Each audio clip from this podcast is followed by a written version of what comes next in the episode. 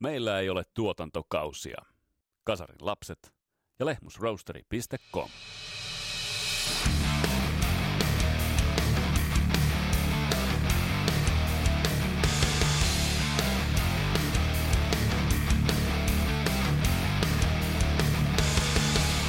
Tässä Kasarilapset podcastin jaksossa jatketaan Kasarin kakkoset sarjaa ja käsittelyyn otetaan yli 10 miljoonaa levyä maailmalla myynyt Night Ranger. Uskomattoman lahjakkaasta soittajista ja mm, ok biisistä huolimatta bändi on jäänyt yllättäväksi tuntemattomuudeksi. Mistä tämä johtuu, sitä puhutaan tässä jaksossa. Mun nimi on Vesa Winberg, tää on Kasarilapset podcast, tervetuloa matkaan mukaan.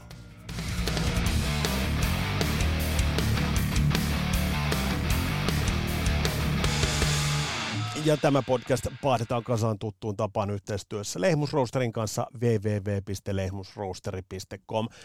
Nakutellaan sinne vaan kiltisti se Rock and Roll Dies koodi, niin 15 pinnan kahvikaakaa jo T-tilauksesta lävähtää tilille, käyttäkää tilaukset. Ja myös Skippers Amps löytyy muun muassa Suomesta Instagramista löytyy tyylikästä si- sisältöä noista Matti Vauhkosen tekemistä kaapeista, nopeista efekteistä ja Teemu Aalto Music Productions, teemualto.com. Eikö noilla päässä alkuun?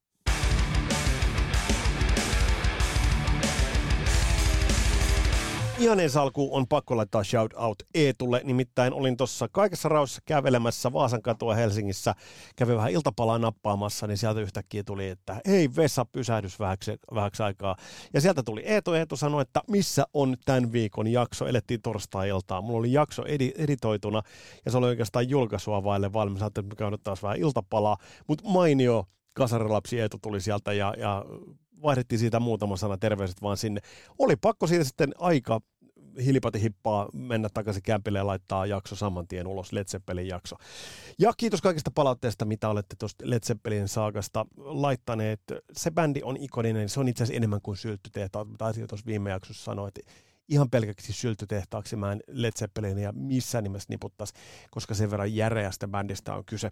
Ja oikeastaan vähän samanlaisia ajatuksia mun tuli Beatlesista, ja Beatlesiakin olisi vähän jotenkin kornia laittaa ainoastaan vaan syltytehtaaksi, joten Beatleskin otetaan vaikutteineen, rönsyineen käsittelyyn ja Reckless Alvin Pepekin multa hyvin viittasi Beatlesin suuntaan. Mä taisin tästäkin jo sanoa viime jaksossa yhtä kaikki. Mutta mitä muuta on tulossa? Uh, T-paita tilauksia päästään ihan kohta tekemään, kun saadaan verkkokauppa pystyy, sitä pystytään näillä hetkillä. Ja mä toivon, että kun te tätä kuuntelette, niin mä pääsen jo teille jakamaan tuon linkin tuosta verkkokaupasta, mutta aivan tuota pikaa tulossa. Ja sinne on kätevä laittaa sitten tilaukset, et cetera, et cetera, ja saatte tyylikästä paitaa sitten vaikka joululahjaksikin tilattua. Uh, Bruce Dickinson ilmoitti, että Roy Zin kanssa on tekemässä soololevyä. Mä en oikein tiedä, miten tuohon suhtautua. Mä jollain tavalla aistin, että sieltä on tulos freesempi ja energisempi tuotos kuin mitä sen jutsu tai meidän viimeaikaiset tuotokset ovat. No se ei tietysti ole yllätyskään. Oven narinakin on dynaamisempaa tuotantoa kuin sen jutsu, mutta yhtä kaikki mielenkiinnolla tota puidaan. Ja kun toi levy sitten joskus tulee, niin otetaan se Panu Markkasen kanssa käsittelyyn. Ja myös Tuska-julkistuksia on tullut ensi kesän rosteriin. Myös tuosta tullaan tekemään Panun kanssa pieni katsaus, että mitä kaikkea sinne on luvassa. Ja sit on tulossa, äh, tulossa Kasarilapset live. Ja mä nyt mun tekisi vielä kertoa tästä kaikki, mutta mä kerron vaan ajankohdan ensi keväänä, ensi huhtikuussa ja paikka Espoon kannusali. Kyllä, Espoon kannusali. Huikea kattaus, huikeat vieraat tulossa, Kasarilaps Live. Tosta tulee lisää tietoa, mutta ensi huhtikuussa tervetuloa kaikki paikoille Espoo. Ja totta kai siitä tehdään sitten jakso, mutta mitä toi ö, Kannusalin ilta tulee syömään, pitämään sisällään. Mä en kerro sitä aivan, aivan tuota pikaa, mutta vieras kattaus vaikuttaa todella hyvältä. Ja sitten otetaan yksi musiikillinen löytö, minkä tuossa löysin ihan sattumoisin eräs teistä kasarilapsista. Tätä hehkutti, äh, oliko Tuomas Zakkeus vai Henrik Hyypä vai kuka tätä hehkutti tuolta Twitterin puolella, no pakko oli ottaa levy, levykuunteluun, joten pakko tsekata, että mistä oli kyse, ihan, ihan täyttä tavaraa se löytyi, mistä on kyse siitä ihan tuota pikaa.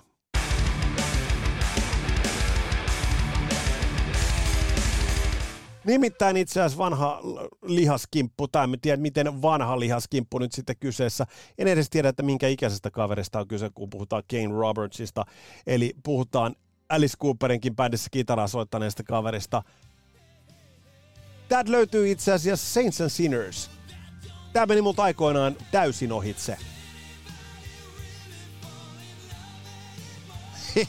10 kappaletta, 45 minuuttia 30 sekuntia täyttä tavaraa.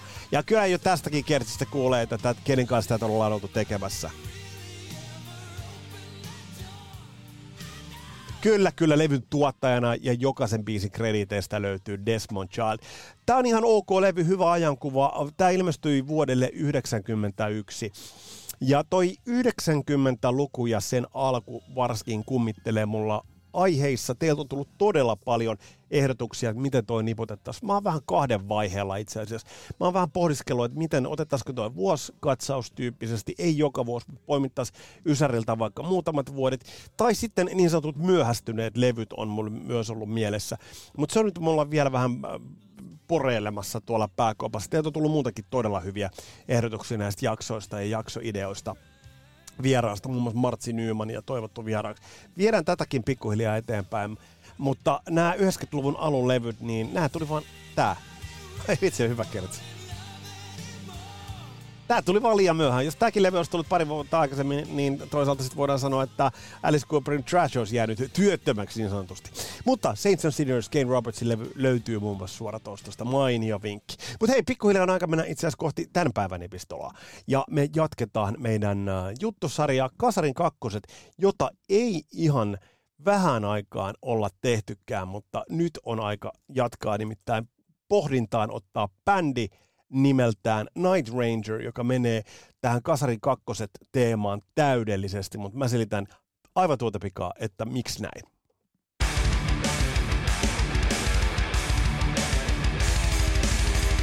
Nimittäin edellisen kerran jaksossa numero 83 Juhamantti Tepposen kanssa, terveiset vaan Masalle, niin pohdiskelimme bändiä nimeltä YT. Ja näitä Kasarin kakkoset, mä en nyt katsonut koko katalogia läpi, noita toi reilut 270 jaksoa, niin ihan en katsonut koko katalogia läpi, mutta Kasarin kakkosia me ollaan puitu äh, Masan kanssa ja puitiin nimenomaan siitä. Ja tosta mun tuli mieleen, mä oon pitkään pohdiskellut, että minkä takia mun on ollut niin vaikea ottaa kiinni bändistä nimeltä Night Ranger kaikista lahjakkuuksista huolimatta. Niin se johtuu juuri siitä samasta syystä kuin miksi bändistä tuli ikuinen Kasarin kakkonen, vaikka bändi möi yli 10 miljoonaa levyä. Mä en nyt sano, että kuka lähes any fool could do that, että lähes mikä tahansa bändi pystyy siihen, pystyy myymään sen yli 10 miljoonaa levyä. Se oli huikea saavutus, mutta – kun otetaan käsittely Wyatsi ja tässä jaksossa toi Night Ranger, niin voidaan todeta, tai enpä totea vielä, todetaanpa se sitten lopuksi. Ja tuossa otsikossakin se toki lukee. Eli mikä Night Rangers oli vikana? Siinä ei ollut mitään muuta vikaa kuin se, että siinä ei ollut minkäännäköistä vikaa. Mennään hieman tällaiseen yleisempään pohdiskeluun ja mennään sitten äh, bändiin nimeltä Night Ranger. Katsomaan tarkemmin, mitä sieltä löytyy. Otetaan vähän muutamia musiikillisia sampleja. Ja tuosta bändistä muun muassa löytyy mun mielestä, kun tuohon nyt olen perehtynyt, yksi 80-luvun kovimmista kitaristi-kaksikosta, nimittäin Brad Gillis, Jeff Watson. Mutta mennään vähän tuollaiseen yleisaikalaispohdintaan.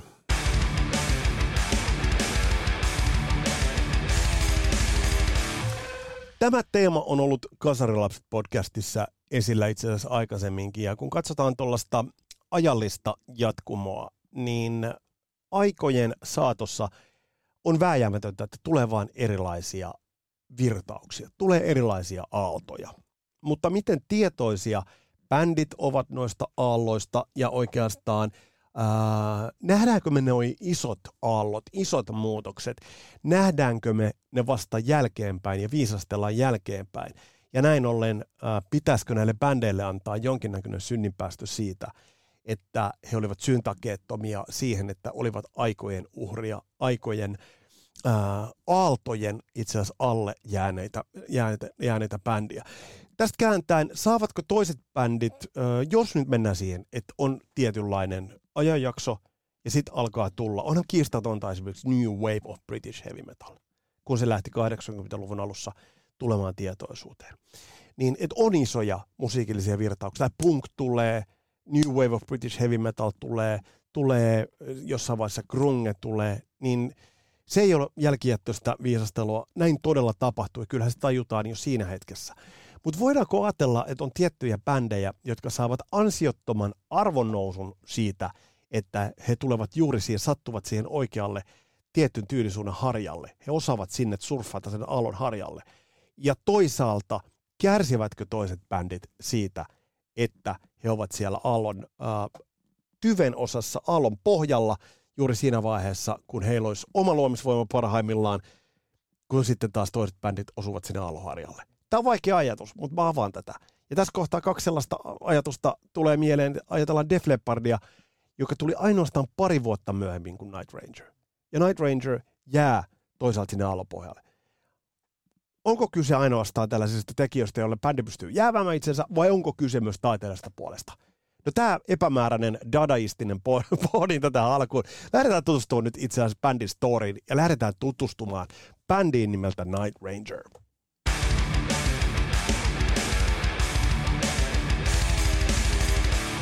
todettakoon nyt se, että Night Ranger on kuitenkin yksi niistä äh, enemmän tai vähän mysteereistä, jotka olisivat voineet olla jotain muuta kuin mitä ne sitten olivat ja mi- mitä niistä tuli.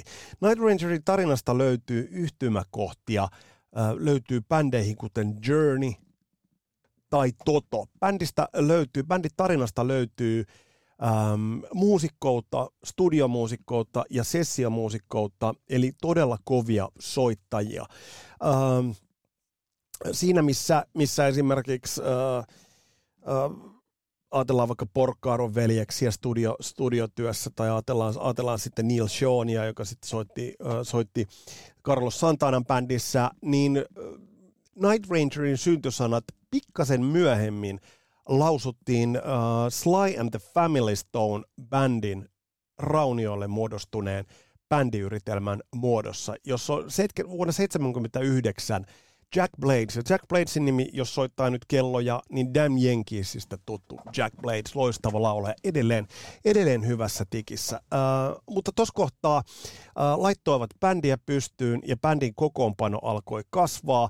Siellä löytyi jo, uh, löytyi Brad Gillis ja Kelly Gigi, Mä en tiedä, miten tuo laustaa. Jälleen muuten yksi rumpali, jonka nimeä ei tiedetä. Mikä teidän rumpaleiden? Miksei rumpaleiden nimet voi yleisemmin olla vaikka Joni Takalo, josta tiedetään, että miten se lausutaan. Mutta drummer Kelly Kiki ja kitaristi Brad Killis, jotka tulivat sitten tuolta pohjalta, eli Sly and the Family Stonein, Stonein ähm, rauniolle muodostetun bändin perustamaan. Äh, Tolloin bändi äh, kulki Rubicon nimellä ja erilaisilla nimillä, Ranger-nimelläkin, ja tuolla nimellä avasivat ja toimivat muun muassa Sammy Heigarin lämpäreinä. Ja nyt jos ajattelee että tätä Night Rangerin mysteeriä, kuten mä tuossa totesin, niin – Äh, kyllähän niin yle, ylipäätään mittasuhteesta kertoo se, että Night Rangerin äh, levyjä on, on myyty maailmanlaajuisesti yli 10 miljoonaa kappaletta. Ja taitaa olla jopa niin, että bändin viittä ensimmäistä levyä myytiin No tämä on aika tavallista, jos katsoo niin levymyyntejä. Ää, myytiin yli, yli 10 miljoonaa kappaletta, mutta ennen kuin bändi sai ton oikean nimen Night Ranger, niin bändi toimi muun muassa Sammy Hagarin lämpärinä. Ja mä jäin miettimään sitä, että mitä, mitä Sammy, että olisiko Sammy Hagar itse asiassa tällaisessa kasarin kakkoset kategoriassa ilman Van Halen pestiään. Ja miettikää sitä. Vaikka äh, Montrosein jälkeen Sammy Hagarin Voice of American levyt ja muut äh, olivat, olivat myynnillisesti Pohjois-Amerikassa hittejä, mutta mikä bändin olisi erottanut sitten tosiasiallisesti vaikka Night Rangerin kaltaisesta nimistatuksesta. Olisiko Sammy Hagarkin ollut tässä, tässä samassa statuksessa? No yhtä kaikki 82 bändin nimeksi vakiintuu Night Ranger ja bändi julkaisee debyyttialbuminsa. Mutta mikä tässä on todella mielenkiintoista, niin on ottaa tämä Brad Gillis käsittelyyn, koska Brad Gillis on kuitenkin, mä väitän, että monelle meistä ja monelle, monelle meistä kasarilapsista, niin ennen kuin meille tuli tutuksi Night Rangerin vuonna 82 ilmestynyt Dawn Patrol – niin meille varmasti on tullut ö, e, enemmänkin ja pikemminkin tutuksi Ozzy Osbournein levy Speak at the Devil, uh, Speak of the Devil, jolla bändi vetää Randy Rhodesin kuoleman jälkeen ennen J. Killin rekrytoimista. Bändi vetää, Ozzy vetää vanhoja Sabbath-klassikoita ja kitaristina on Brad Killis. Ja huikea on muuten se, että Night Rangerin Dawn Patrol-levy ja Ozzy Speak of the Devil-levy ilmestyvät samalla viikolla ja olivat levyjen ja lehtien kannessa. Mutta otetaan pari sanaa kiinni tosta, koska toi on todella mielenkiintoinen Brad Gillis ylipäätään ja toi pesti ja pohdiskella vähän sitä.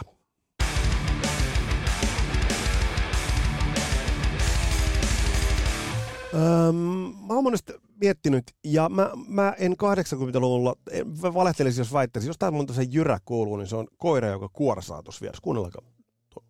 Kuuletteko? Mennään vähän lähemmäs. Ei se nyt kuorsa. No sieltä tuli. Sieltä antaa kuorsta.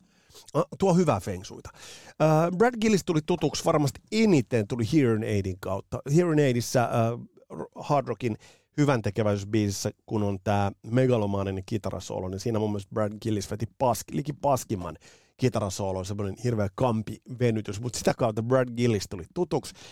Tätä myötä nimi sitten tuli erinäköisistä lehdistä ja teksteistä tutuksi siitä, että okei, tämä oli se kaveri, joka soitti Osin bändissä.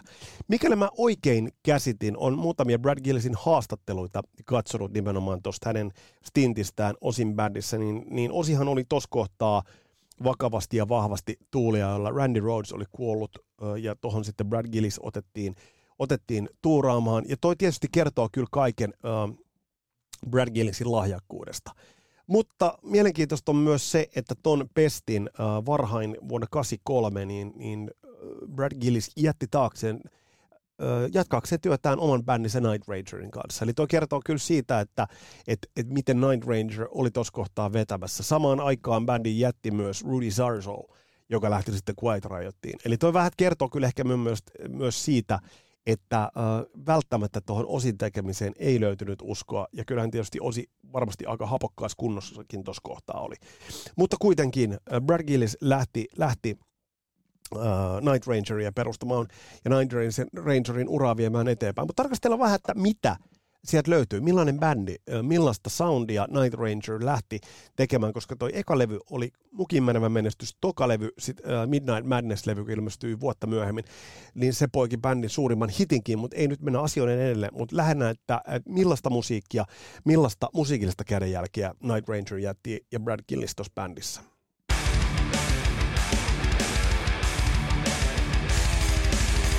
Jos tämän levyn ottaa itse asiassa kuunteluun ja tämän, tämän soundin, mitä tuolta levyltä löytyy, niin ihan ok.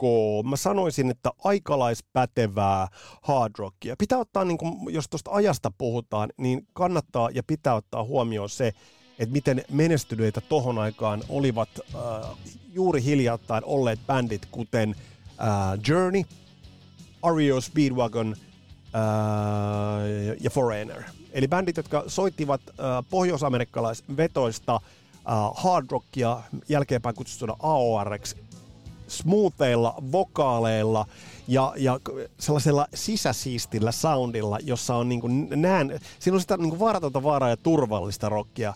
Ja oikeastaan Night Ranger oli täsmälleen sitä. Mielenkiintoista on se, että kaksi kitaraa, mutta kuitenkin todella kiipparivetoinen soundi. Oliko niin tässä Jeff Watson ei ollut tällä ekalla? Mutta hyvä kertsi.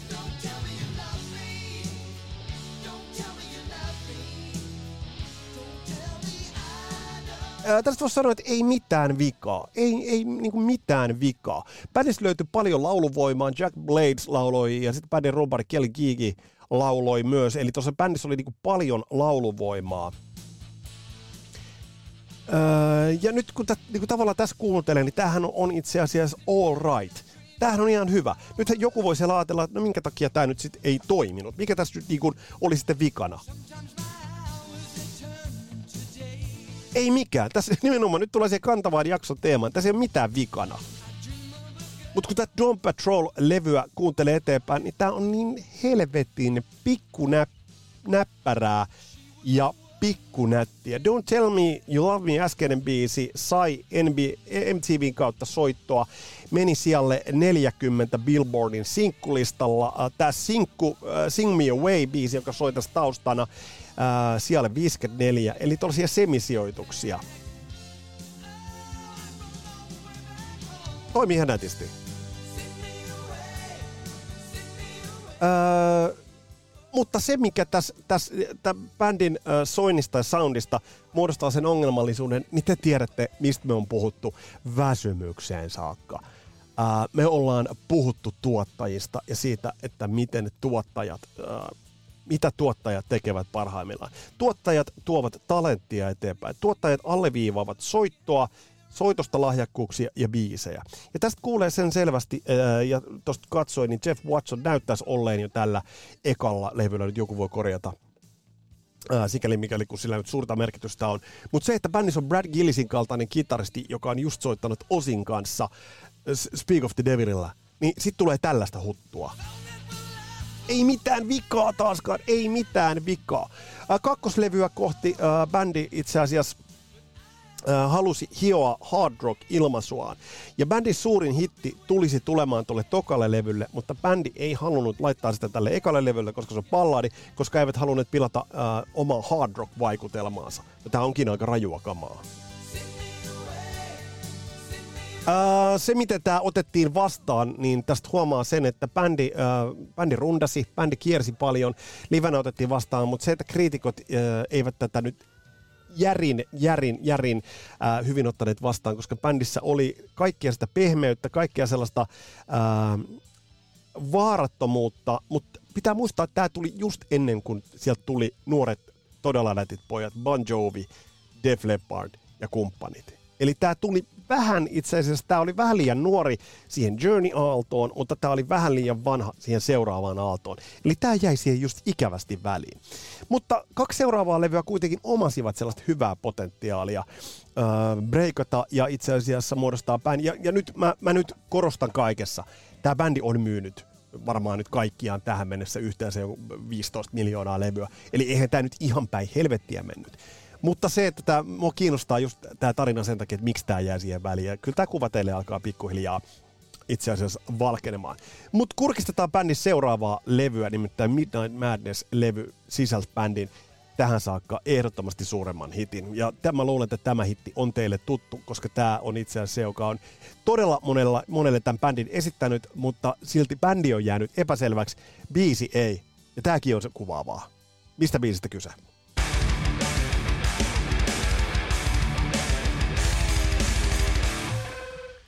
Bändin seuraava levy, uh, Midnight Madness, ilmestyy vuotta myöhemmin. Ja tämä Sister Christian uh, biisi oli jo valmiina tuolle debyyttilevylle, mutta sitä ei haluttu laittaa sille, koska ei haluttu itse asiassa uh, pehmentää bändin rajua hard rock imagoa. Uh, kun, kun nyt tullaan tähän Sister Christian biisiin, niin tämähän on briljantti. Tämä on loistava, tämä on helvetin hieno kappale, mutta tämä menee aika lailla siihen old schoolimpaan tapaa. Tämä menee nimenomaan siihen uh, Foreigner-osastoon. Ennen kaikkea tämä menee ehkä eniten Ario Speedwagon-osastoon, että minkä takia tämä tämä itse asiassa ei tehnyt isoa vaikutelmaa. Mutta tämä, tai, tai siis tämähän teki nimenomaan, että oli iso hitti, mutta tämä ei tuonut bändiä isommin esille, ja se on, se on mielenkiintoista. Mutta jos nyt puhutaan kasaribiiseistä, niin tämä on yksi niistä biiseistä, jossa on ehkä yksi hienoimpia, ehkä hienoimpia kertosäkeitä. Se lähtee näin. Tämä toinen levy toi bändille uh, headliner-statuksen ja sit, uh, jotenkin tässä on mun mielestä niin tällä levyllä on vahva semmonen, mitä nyt sanoisin, Reaganilainen uh, klangi. Jos nyt ajattelee niin biisin nimiä, niin, niin tässä oli semmoisen Reaganilaiseen aikaan ja myös sellaisen soundtrack-maisemaan. Mä kohta kerron, miksi nämä soundtrackitkin oli se juttu. Niin, niin jos, jos Sister Christian – Tää, tää on nätti, tää on nätti biisi, ei siinä mitään. Mutta jos levyn, levyn esimerkiksi avaa biisin nimeltään You Can Still Rock in America, niin kyllä tässä ollaan ihan niin kuin uh, Stony Parker meini, siis uh, South Park meini, niin tyylisissä, tyylisissä tunnelmissa. Mutta mikä se taas bändille oli vähän, vähän nurinkurista ja ei varmasti bändi täsmälleen sitä, mitä bändi tavoitteli, eli tämän levyn hitit oli balladeja. Eli, eli toi mainittu Sister Christian, joka nousi Billboard-sinkkulista vitoseksi, ja sitten When You Close Your Eyes, uh, nättiä kamaa. Sinällään Uh, mutta mut sitten mä oon miettinyt myös, tota, toi muuten mielenkiintoinen, tuli, tuli uh, eräässä podcastissa pohdittiin, mikä toi motoring, kun siinä lausutaan motoring, niin se tarkoittaa kruisailua. Nyt totta kai se tarkoittaa kruisailua. Uh, Mutta mut sitten oikeastaan otetaan pohdintaan se, että et, et mikä tässä bändissä on briljanttia. Ja mikä olisi toiminut todella, todella hyvin, niin on tämä kitaristikaksikko. Eli, eli tavallaan, eh, jos tästä olisi jotain alleviivattu, niin se olisi ollut ehdottomasti kannattanut alleviivata kaksikkoa. Brad Gillis, ja varsinkin Jeff Watson. Miten onkaan Jeff Watson meikäläisellekin jäänyt niin helvetin tuntemattomaksi kitaristiksi. Ja tästä löytyy live-veto vuodelta 83 tu- tuoreeltaan tämän Midnight Madness-levyn rundilta. Ja tästä kyseisestä biisistä, niin kaivetaanpa live-versio tästä biisistä. Niin tästä mä, mä avaan teille tätä kaksikkoa, uh, Jeff Watson ja Brad Gillis. Nimittäin tätä kaksikkoa, jos oltaisiin alleviivattu ehkä enemmän, brändätty enemmän, tuotu esille, kun me tiedetään, että 80-luku rakasti rock, san, rock kitarasankareita. Miksi tästä kaksikosta, varsinkin tuosta Jeff Watsonista ei puhuttu enemmän? Mä näytän teille hyvän sample kohta.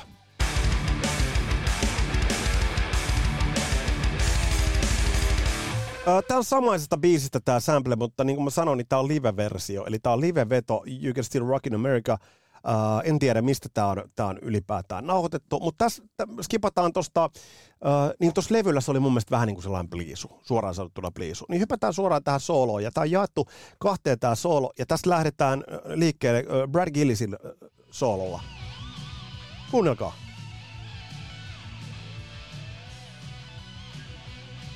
Vähän tuosta kurapaskaa, toinen niin floikkaa laitetaan.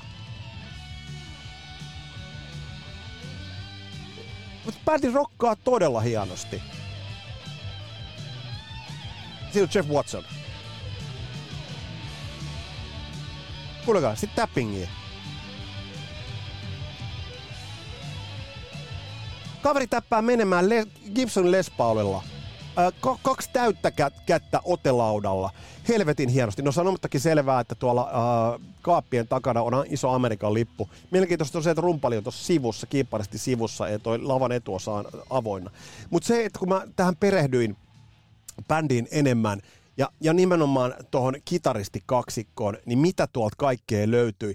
Löytyy muun muassa huikea opetusvideo, löytyi Jeff Watsonista, katsotaan löydetäänkö se tähän väliin, löydettiin se tähän väliin, niin, niin se, että, että mä en tiedä, miten tämä on mm, niin tuntematon kitaristina. Vetää tuollaisella äh, Les Paulin Goldtopilla, jotain tuossa soittotyylissä paikotellen tuossa pieteetissä, millä, millä Jeff Watson vetää tulee paikotellen Adrian Smith mieleen. Okei, no sitten Jeff Watson käyttää kahta kättä huomattavasti niin kuin tappingia, uh, mutta käytti sitä, jos ajatellaan nyt ollaan 80-luvun aika alkua, eli ollaan Edward Van Halenin ihan niin kuin siis uh, oikeastaan valtakauden valtakautta. Kuunnelkaa. No aika perus, perus, peruskamaa sinällään.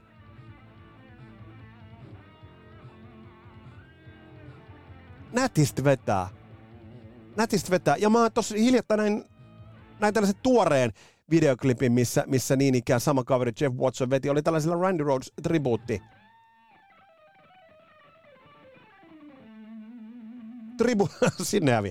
Se on se tribuutti rundilla todella nätisti. Todella, todella nätisti äh, veti noin osin, osin jutut. Et, et sanotaan näin, voin kuvitella, että ovat vetäneet kyllä niin kuin kahdestaan Brad Gillisin kanssa noita. Et, et, et, et, mä tarkoitan vain, että bändistä löytyy soitanollista voimaa noin paljon ja miksi se on käytetty noin huonosti hyväkseen. Katsotaan vielä löytyisikö tuolta vielä yksi, yksi klippi Don't Tell Me You Love Me biisistä. Hyvä soolopätkä. Eli bändistä löytyi valtava soolopotentiaali. Siis aivan huikea. Öö, toinen, mikä bändistä tietysti vähän alkoi kirraamaan jo tuossa vaiheessa, Snadist Kornin näköistä touhua. Snadist Kornin näköistä touhua. Että niin näyttää, et, mä, mä, mä luulen, että ajalta, ajallaankin jo näyttäneet vähän niin kuin jumppaohjaajilta, jotka, jotka soittavat. Mutta tuo kitaristi kaksikko, jos tässä jotain muistetaan tässä kohtaa, Brad Gillis, Jeff Watson, ehdottomasti tarkastelun väärti kitaristi kaksikko. Öö, viimeinen öö, pilkahdus suuruudesta ja oikeastaan suuruutta – löytyi bändin seuraajalta levyltä. Tarkastellaan vielä sitä ja sitten aletaan vähän niputella, että tätä Night Rangerin uh, storia ja oikeastaan sitä, että minkä takia tämä ei mennyt maaliin saakka. Mutta mut se, että kun katsoo näitä live, live-vetoja, niin energistä uh, erittäin niin kaikki periaatteessa kohdallaan, mutta silti siitä puuttu jotain. Ja kyllä ne todelliset, todelliset lekat, vaikka Sister Christian olikin, niin jos bändin hiteistä otetaan, niin toi jäi ainoaksi ton mittaluokan isoksi signature-hitiksi. Et jos jollain rock vetää siellä vähän ihan makeat olisi yhteisliikkumisjuttuja. Katsokaa Night Ranger, Don't Tell Me You Love Me, live vuodelta 85. Niin jos nyt bändiltä rock kysytään, että, että mikä on uh, Night Rangerin hitti, niin kyllä sieltä tulee yksi biisi, Sister Christian, mutta sen jälkeen sieltä ei tule yhtään mitään. Mutta bändillä oli vielä yksi ö, mahdollisuus suuruuteen, mutta sekin ehkä vähän jää käyttämättä, mutta siitä pari sanaa.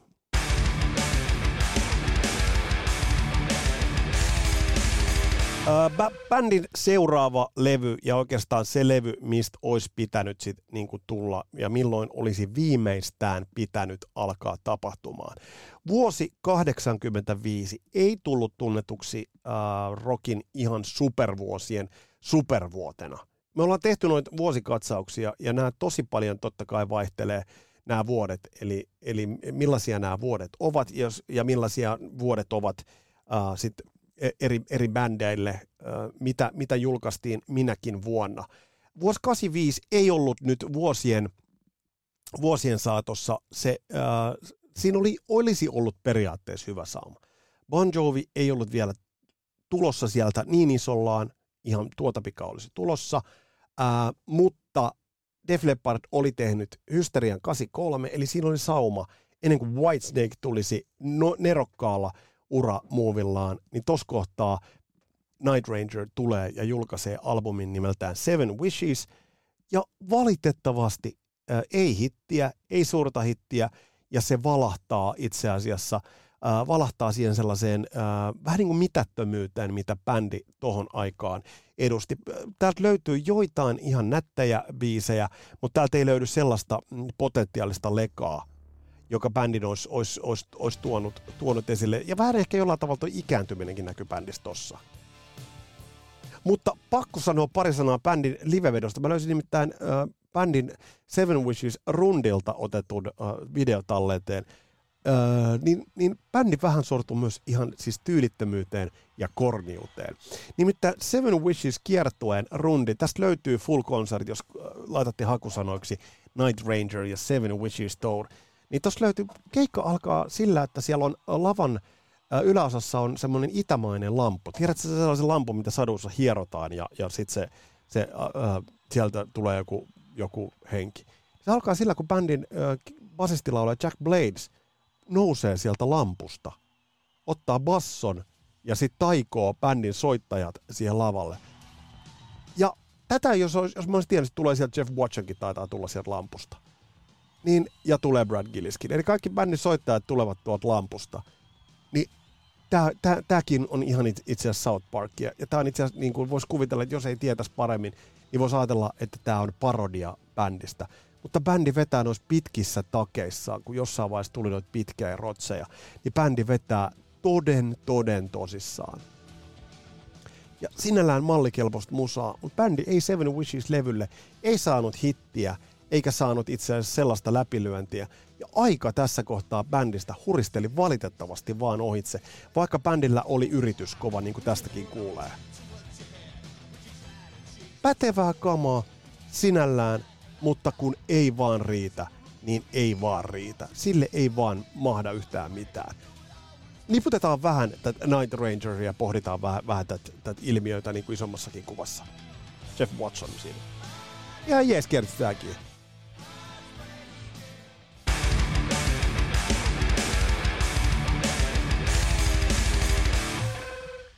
Tämä on vähän itse asiassa uh, sama ilmiö kuin YT-bändissä, joka oli meillä pohdinnassa jaksossa numero 83.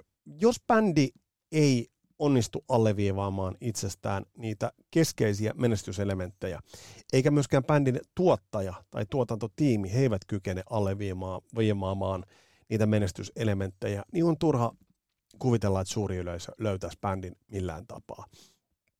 Se, mitä tuottajat tekivät – Guns N' Rosesille, Bon Joville, Def Leppardille, Motley Cruelle, monelle bändille. Eli tulivat hyvin, hyvin alleviivatuilla muutoksilla. Metallica muuttui ensimmäisten levyjensä aikana jokaisen levyllä. Nyt joku sanoi, että se oli bändistä itsestään johtuvaa. No se on vaikea sanoa. Se johtuu bändistä, mutta se johtuu myös ympäristöstä ja tuotantoympäristöstä. Motley Cruella muutos oli joka levyllä. Jos katsotte Bon Jovia, muutos oli joka levyllä. Night Rangers oli loistavat lähtökohdat, loistavat edellytykset, mutta se pysyi tasaisena koko ajan. Siellä oli se yksi pien nosto, eli Sister Christian, mutta tätä ei kyetty millään tavalla loistamaan. bändi, tai toistamaan. Bändillä oli lisäksi vääriä valintoja sinkuiksi ja biisit jäivät vain haaleiksi. Tästä huolimatta bändin viisi ensimmäistä levyä yksin myivät ton 10 miljoonaa levyä, mutta bändi jäi vaisuksi. Oikeastaan vielä suurempi sääli bändissä on tuo kitaristikaksikon Brad Gillis, Jeff Watson ähm, tuntemattomaksi jääminen. Vaikka Brad Gillis me tiedetään, mutta me tiedetään Brad Gillis osin kautta. Uh, Jeff Watson, meikä, mä, mä tunnustan ihan, mulle tuli tavallaan uutena, mulle tuli tuntemattomana kitaristina. Ei ole, valehtelisin jos väittäisin, että sä joo, mä oon seurannut Jeff Watsonia 80-luvulta saakka. Tästä on pari kuukautta, kun mä aloin perehtyä tuohon Jeff Watsonin soittotapaan, kahden käden tappingin ja miten, miten näyttävää, tarkkaa ja melodista se oli. Jos vertaa Eddie Van Halenin aikana, niin se oli jopa innovatiivisempaa kuin Eddie Van Halenilla. Tästä huolimatta bändi jäi ikuiseksi kakkoseksi. Ja se lopputoteama, kuten se tuossa otsikossakin seisoo, niin, niin uh, Night Rangerissa ei ollut mitään vikaa. Night Rangerin ainoa vika oli se, että siinä juurikaan ei ollut mitään vikaa.